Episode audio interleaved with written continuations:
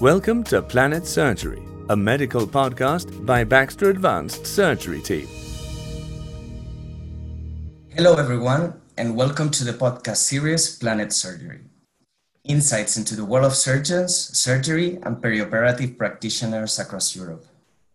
My name is Alberto Izarra, and I am the Medical Affairs Manager for Advanced Surgery at Baxter Spain and Portugal. Today, I will have the pleasure to interview Dr. Santiago Sanchez Cabus, at Baxter, our vision is to be a global innovative leader in the operating room, providing solutions that improve patient outcomes and enhances lives. Baxter's podcast program is a new way for you to hear from colleagues across the world.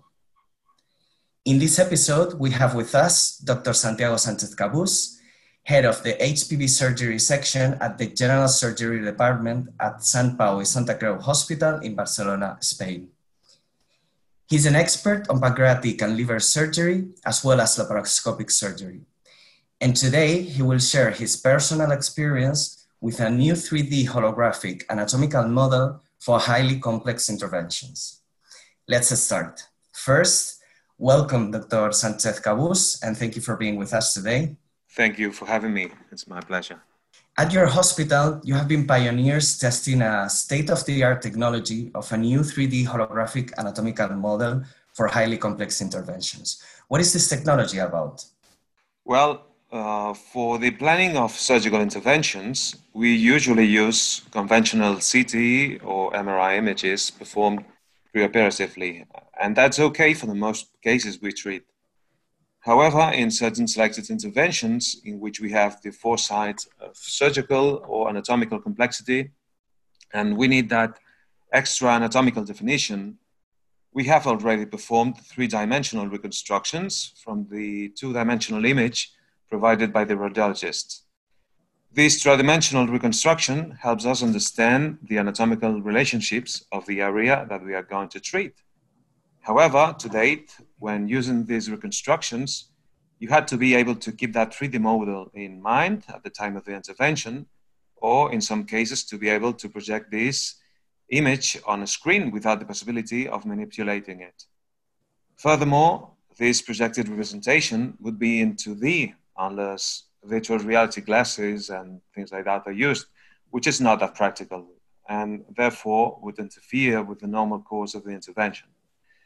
With this new technology, and thanks to the use of an holographic projector, we can have a three dimensional representation in real time within the operating room without the need to use other additional equipment. The hologram renders a quite large image of the case, approximately one meter wide, and can be placed quite near the surgeon, so visualization is very adequate. Also, the surgeon has the ability of manipulating it. I mean, rotate, uh, make some zooming on the image. The uh, holographic image wirelessly through the use of a dedicated sensor, which is of a great convenience when you are scrubbed in the OR. That was an idea that arose with the adaptation of a wireless sensor, which was used previously for other applications such as games this really looks like a state of the art technology. So, when you say complex interventions, what kind of procedures could benefit from this type of technology? Well, we believe that this technology makes sense uh, only in cases in which the pathology suffered by the patient alters his or her normal anatomy and the injury of certain structures as a consequence of these anatomical changes may pose a real danger to the life of the patient. This is why the intervention chosen to test its technology was a large lesion located in the head of the pancreas, which deformed the normal anatomy and affected the mesenteric and celiac vascularization. Of course, it could be perfectly applied in other areas, such as liver surgery or complex cancer surgery that deviates from conventional surgical interventions. In addition, and this for me is of the utmost importance, we believe that its use also has an added benefit in interventions performed through minimally invasive surgery, both laparoscopy and robotic surgery. Be aware that by using the minimally invasive approach, which is being used more and more frequently, the surgeon completely loses the tactile feedback, which is extremely important in some cases for the correct identification of the structures during the intervention. So this technology makes up for these loss by visualizing what structures are in the surroundings on the area that's being treated, thus minimizing the risk of injury. And what are the benefits or the implications for the patients? Well, for us, without any doubt, the most important benefit is clearly improving patient safety. You know, by means of the three-dimensional anatomical visualization of the clinical case and the possibility of navigation in real time, the surgeon knows which structures will be found in a certain location and clearly reduces the risk of complications for the patient, be they hemorrhagic or of whatever nature. In this way, the patient will be able to experience a safer intervention that probably will entail a lower possibility of complications in the postoperative period and therefore a better postoperative recovery. It is very important to point out the benefit in terms of a lower rate of complications per se, as well as the added benefit in case uh, these patients, for instance, must undergo other complementary treatments such as postoperative chemotherapy. We believe that the use of these technologies should reduce the percentage of cases of patients who finally cannot opt for complementary treatments, mainly as a consequence of uh, postoperative complications. This looks really promising. And how about the advantages for the surgeon, the surgical team, or the hospital? Well, uh, from the surgeon's point of view, this technology offers advantages in, uh, I think, in different areas. First, the extra security provided by this technology could help to reduce operative time and other parameters that ultimately will have an effect on the postoperative course of the patient and therefore to a reduction in the total costs of the surgical process. Second, this application has enormous potential in terms of teaching um, at the medical school with medical students and even at postgraduate levels, allowing the rest of the staff to observe the same image that the surgeon has available while he or she is performing the surgical procedure.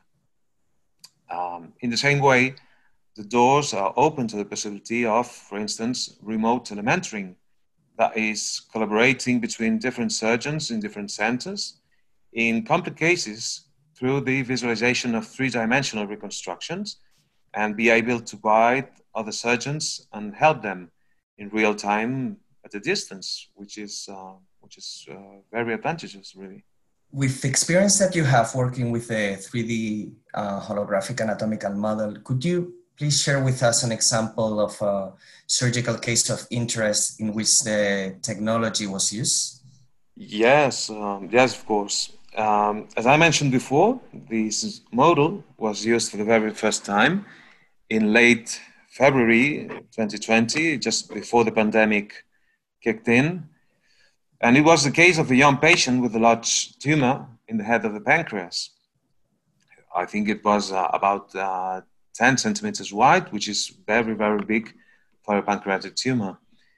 As we discussed before, it was a tumor that significantly distorted the anatomical relationships in the head of the pancreas.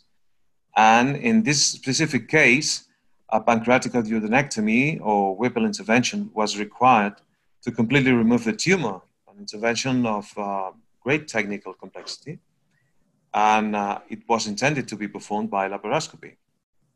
We have been working on the possibility of this technology for some time, and then when this patient appeared, given its technical complexity, we began to work to be able to use it in this case. And fortunately, everything worked as planned, and it was honestly a great help during the intervention.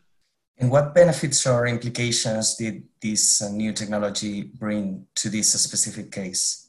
Well, uh, really, it was just as planned. Really, the visualization of the images in three dimensions was of great help to us during the intervention, since at all times we were aware of the complex anatomical environment of the tumor, which was completely, completely distorted in this case. Fortunately, the intervention went smoothly, as well as the postoperative course. And then half a year later, the patient is asymptomatic, living a normal life without evidence of disease relapse. And for us, without any doubt, this is a complete success. So, what does the future looks like regarding the implementation of this technology? Is it already being tested in other countries? Uh, when it will be available to the hospitals broadly? Well, I think uh, this this technology has a very promising future, but it's probably still a little bit too early to talk in detail about when it be available in other centers. At this this particular technique, the holographic representation, I think we are the only center in the world that we are currently using it. But as you know, unfortunately, the impact uh, at all levels of the pandemic does not favor the development of this technology. So uh, at this time, it's a little bit um, stop, I would say. Uh, however, this three, dimensional technology and other different technologies that are currently being developed in other centers, uh, we think that it, they should be promoted in the future because they will be increasingly important in clinical practice for the safety of our patients in the future. Well, this technology seems really promising. We hope that it can be implemented soon to improve surgical outcomes and patient lives. Thank you very much for sharing your experience with us today. It has been a very interesting conversation and, and also a pleasure to have you with us today. Thank you very much. To the audience, please contact us for any feedback or question. And if you want to be our next speaker, just contact us by clicking on the Contact Us button on this webpage. Thank you very much for listening, and don't forget to come back in two weeks to listen to our next episode.